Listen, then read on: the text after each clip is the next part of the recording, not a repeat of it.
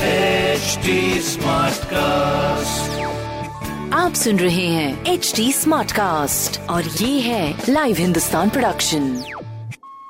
हाय, मैं हूँ आपके साथ में रघु रफ्तार फ्रॉम कानपुर शहर का रेडियो, नहीं महा रेडियो, और आप सुनने वाले हैं कानपुर स्मार्ट न्यूज। और इस हफ्ते मैं ही आपको शहर भर की खबरें देने वाला हूँ।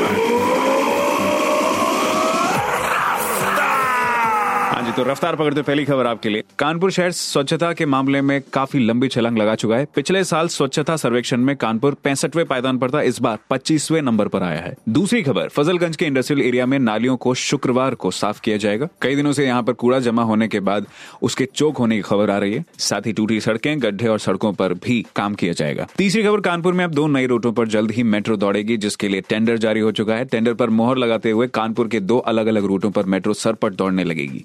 सुन लें, बेनाजहाबर से नयागंज के बीच अंडरग्राउंड रूट के टेंडर जारी होने के बाद शहर के नयागंज से ट्रांसपोर्ट नगर व सीएसी के डबल पुलिया अंडरग्राउंड रूट की तैयारी तेज हो गई है। तो ये मुबारक हो कानपुर वासियों को अच्छी खबर। बाकी ऐसी जरूरी खबरों के लिए आप भी पढ़िए हिंदुस्तान अखबार, और कोई सवाल हो तो जरूर पूछिए on Facebook, Instagram and Twitter. हमारे हैंडल है @HT SmartCast। ऐसे ही पॉडकास्ट सुनने के लिए लॉग ऑन टू www.htsmartcast.com। मैं हूं आपके साथ में रघु रफ्तार फ्रॉम रेडियो, नहीं महा रेडियो।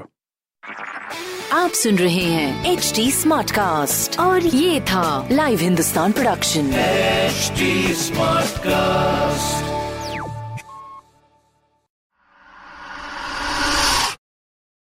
Suicide loves silence.